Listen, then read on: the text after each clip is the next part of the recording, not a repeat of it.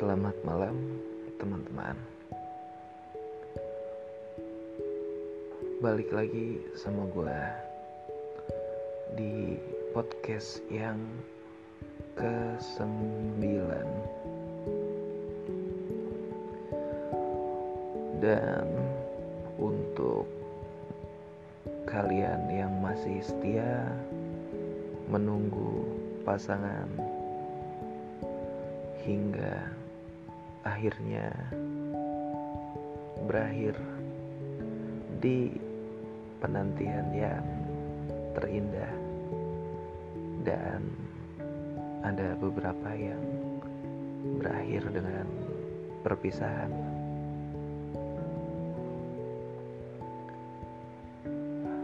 Uh, untuk podcast ke-9 ini gue mau berbagi sedikit tentang puisi. Karena di zaman yang dibilang milenial ini puisi kayaknya balik lagi ke zamannya dulu. Maksudnya sekarang lagi anak-anak muda tuh anak milenial lagi. Mulai banyak yang suka lagi sama puisi. Karena puisi itu cocok eh, buat nemenin anak-anak senja gitu anak-anak senja yang sukanya nongkrong di senja hari maghrib maghrib sambil ditemenin kopi ditemenin secangkir kopi kopi hangat atau kopi-kopi dingin kayak kopi janji jiwa. Ya dan kopi-kopi yang semacamnya itulah. Sambil ditemani lagu-lagu indie ya lagi hype banget sekarang. Gue tertarik bahas puisi itu karena gue dulu waktu SMA gue suka nulis nulis nulis puisi. Kalau misalnya gue lagi naksir sama seseorang atau lagi patah hati sama seseorang gue tuh selalu lampiasin kayak dengan nulis puisi. Ya buat ngungkapin isi hati gue aja gitu. Karena gue senang kayak nulis nulis nulis puisi gitu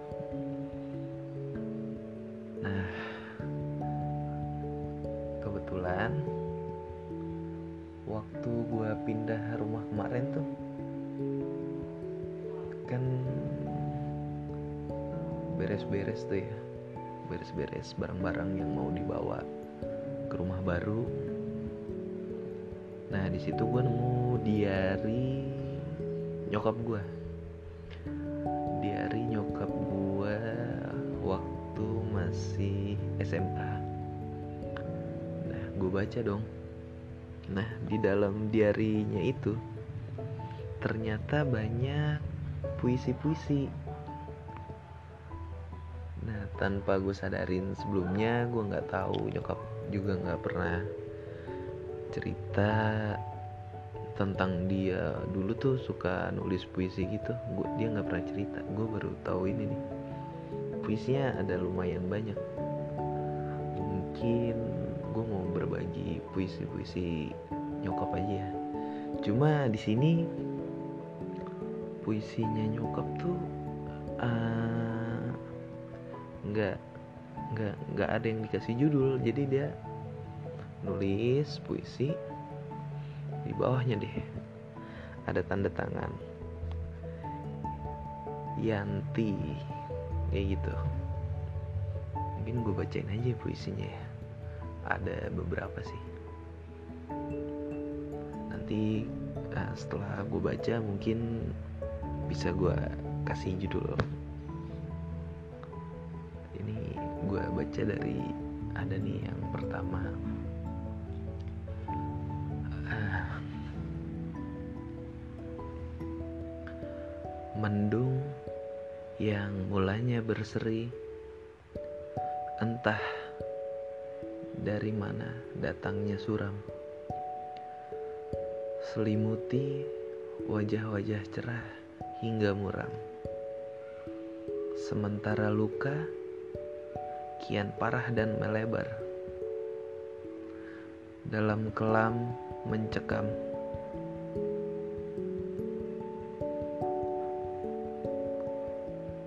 Ku merangkak, meraba, dan terus meraba. Setiap celah perjalananku,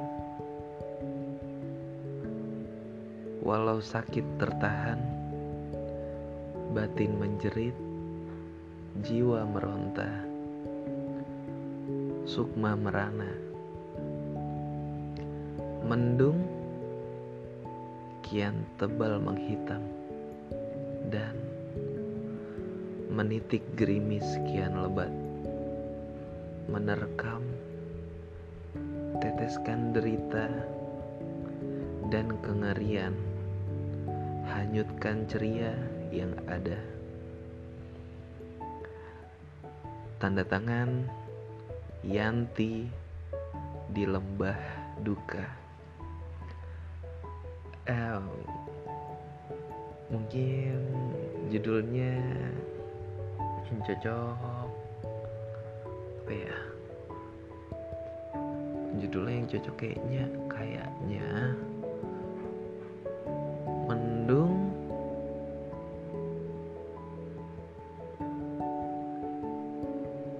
mencekam. Kayaknya cocok kali ya. Mendung mencekam. Karena di akhir puisi ini nyokap nulisin teteskan derita dan kengerian hanyutkan ceria yang ada. Nah berarti udah cocok tuh judulnya Terus ada puisi yang kedua. Ku pendam cintaku dalam desah nafasku. Ku kubur asaku dalam darahku. Ku tepis bayangmu dari hari-hariku.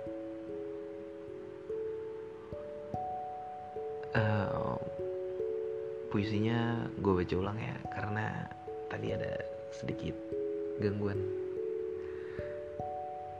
Ah oke. Okay.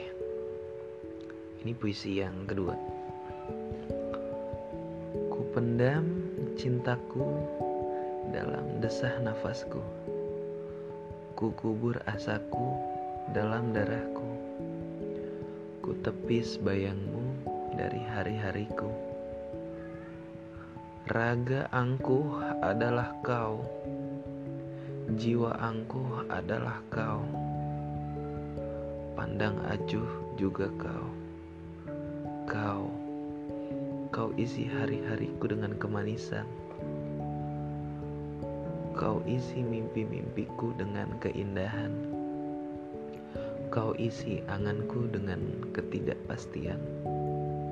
Ah, Aku lelah, penat.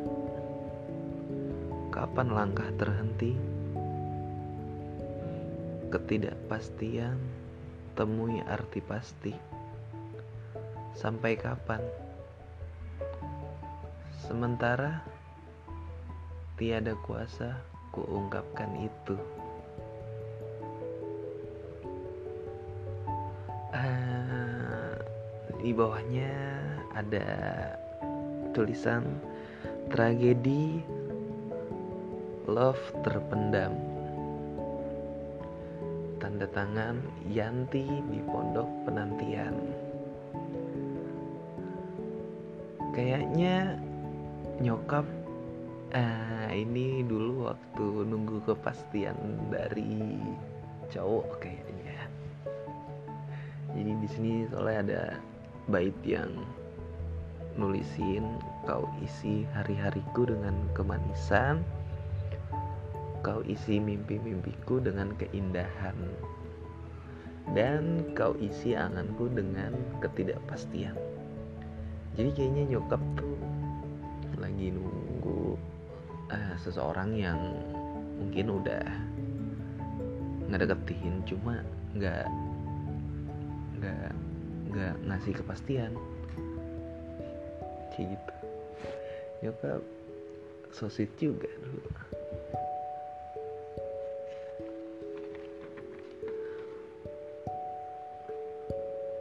Ya terus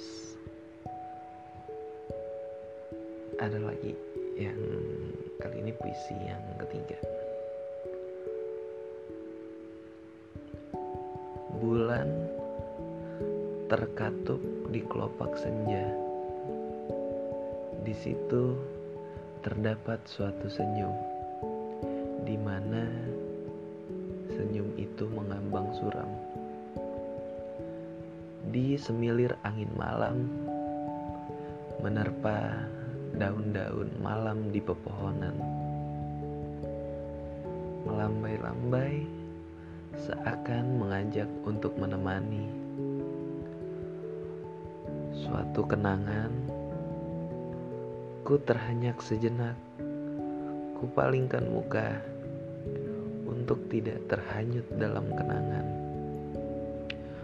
Bulan semakin terbawa arus awan hitam, membuat suasana remang-remang.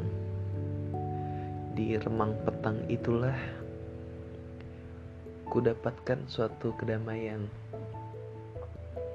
Sinar bulan semakin padam, dan bersama dengan itu, ku tutup di hari kenangan.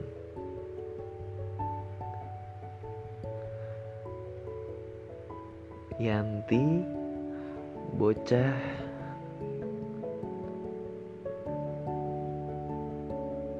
Cele apa nih ya tulisannya? UU CE LK Ucele apa itu artinya? Ucele Dewi eh mungkin judulnya ini yang cocok. Aku tutup di hari kenangan.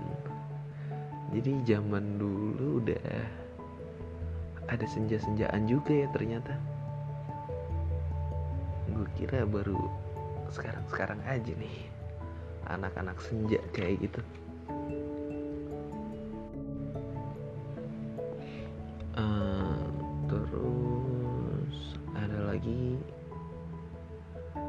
puisi singkat dari nyokap. Kayak gini. Jangan pendam perasaanmu. Bila kau memang suka padaku jangan dustai dirimu. Bila kau sayang padaku wujudkanlah rasa di hatimu.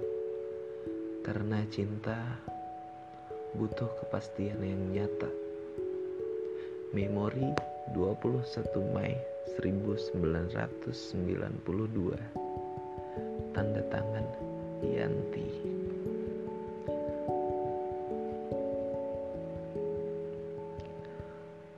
Ah jadi pesan puisi ini mewakili perasaan cewek-cewek kebanyakan kayaknya. Soalnya cewek kan butuh kepastian ya ternyata cewek zaman dulu sama zaman sekarang nggak beda jauh sih. Mereka butuh kepastian tapi cara mengungkapinnya mungkin berbeda. Kalau cewek zaman dulu perempuan zaman dulu mengungkapinnya mungkin lewat buat puisi uh, bikin surat atau cerita ke temen deketnya. Kalau cewek sekarang kan kode-kodenya lewat kayak upload lagu dari Spotify ke snapgram atau dulu waktu zamannya pet mereka update kode-kode tuh lewat lagu. Biar yang di kode ini tuh sadar nggak intinya cewek kebanyakan emang nggak beda jauh. Selalu minta kepastian dari cowok yang lagi deket. Biar nggak lama-lama mungkin ya. Karena cewek kan nggak nggak mungkin juga mulai gitu nyatain cinta duluan terus uh, ini coba gue cari lagi puisinya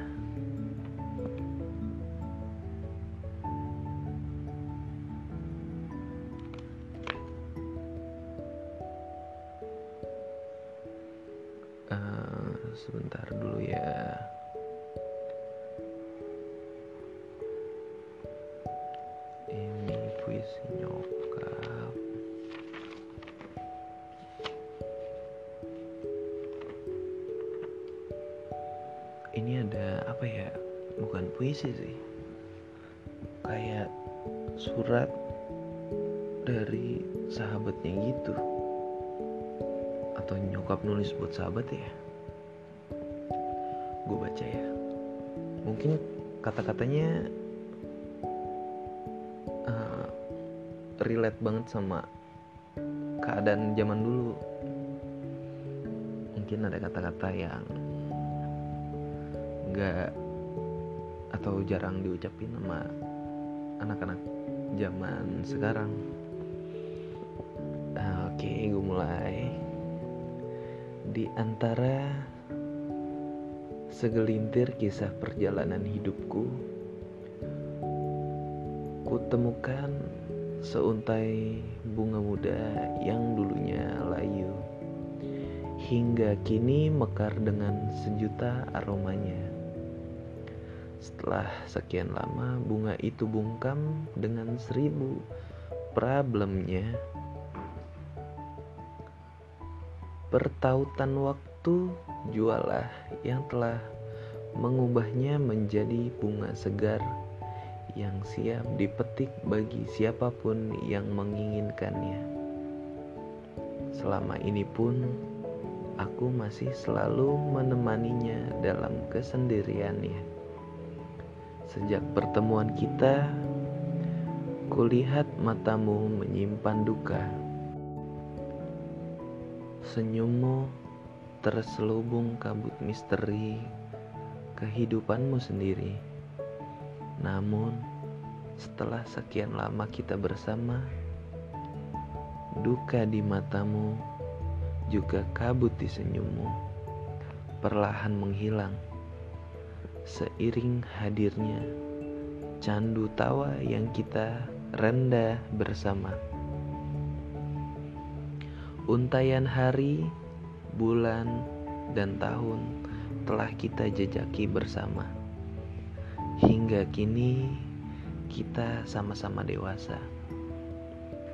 Perjalanan hidup dan nasib yang tak jauh berbeda telah membuat kita sama-sama dekat dan bersama arungi kehidupan yang melelahkan ini. Kini aku tahu siapa kamu.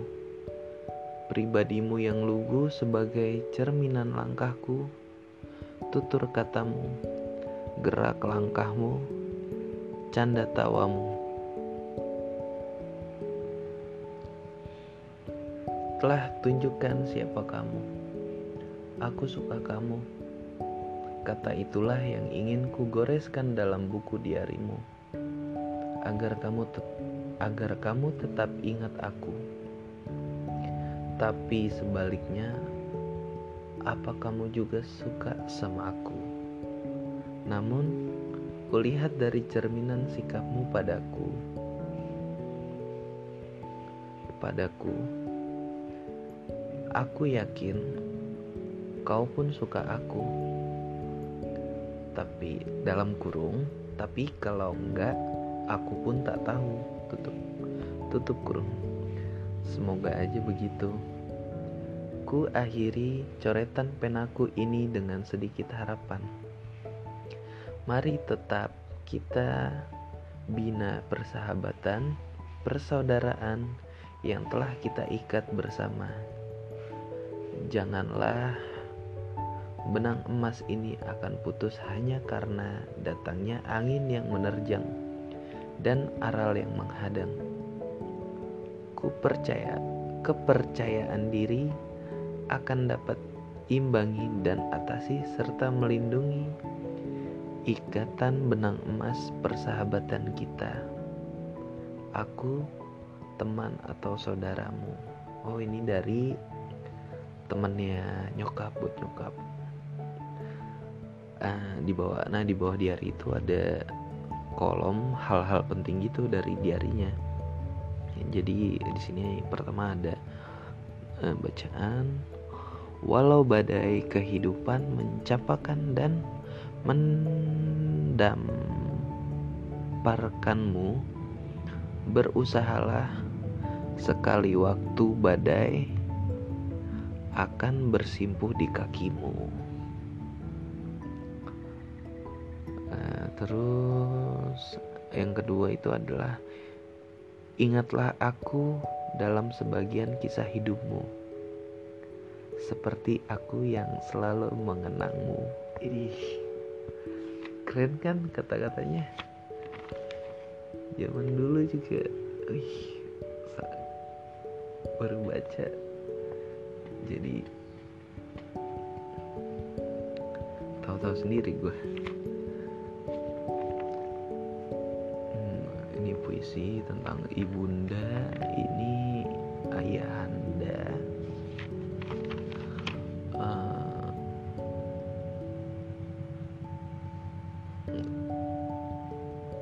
uh, ini yang terakhir yang terakhir gue baca ini ya. Lihatlah tetes air mataku yang ya Tuhan yang maha pengasih bercerita tentang dunia dan kehancuran setiap tetes mengandung art arti dari derita yang mencekam telah lama yang mencekam telah lama aku mencoba namun tak mampu jua.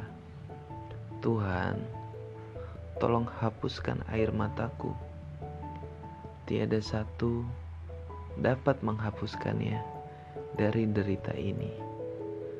Dari dalamnya dosa, hanya Engkau yang kuasa menghapuskan tiap tetes air mata. Tepuk tangan, tepuk tangan, tepuk tangan ini puisi cocoknya dikasih nama judulnya tetes air mata. Cocok tuh. Ternyata gue suka nulis puisi itu. Gue tertarik sama puisi nulis puisi baca puisi. Kayaknya emang udah keturunan dari nyokap. Gue baru tahu sekarang puisinya nyokap keren keren juga setelah gue baca hmm.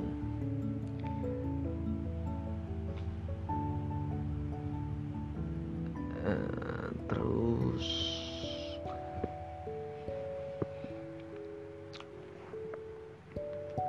kayaknya udah kali ya gue bacain beberapa puisi dari nyokap.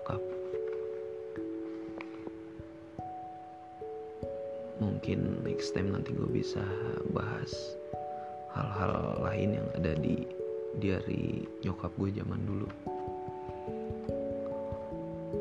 Oke, terima kasih buat teman-teman yang udah dengar podcast gue kali ini. Semoga bisa menghibur kalian, bisa nemenin waktu luang kalian saat mau tidur atau lagi gabut nemenin perjalanan. Gabut waktu kalian gabut nemenin perjalanan. Waktu macet di perjalanan pulang. Terima kasih udah dengerin podcast gue yang ke 9 ya kalau nggak salah. Sampai jumpa di podcast gue yang selanjutnya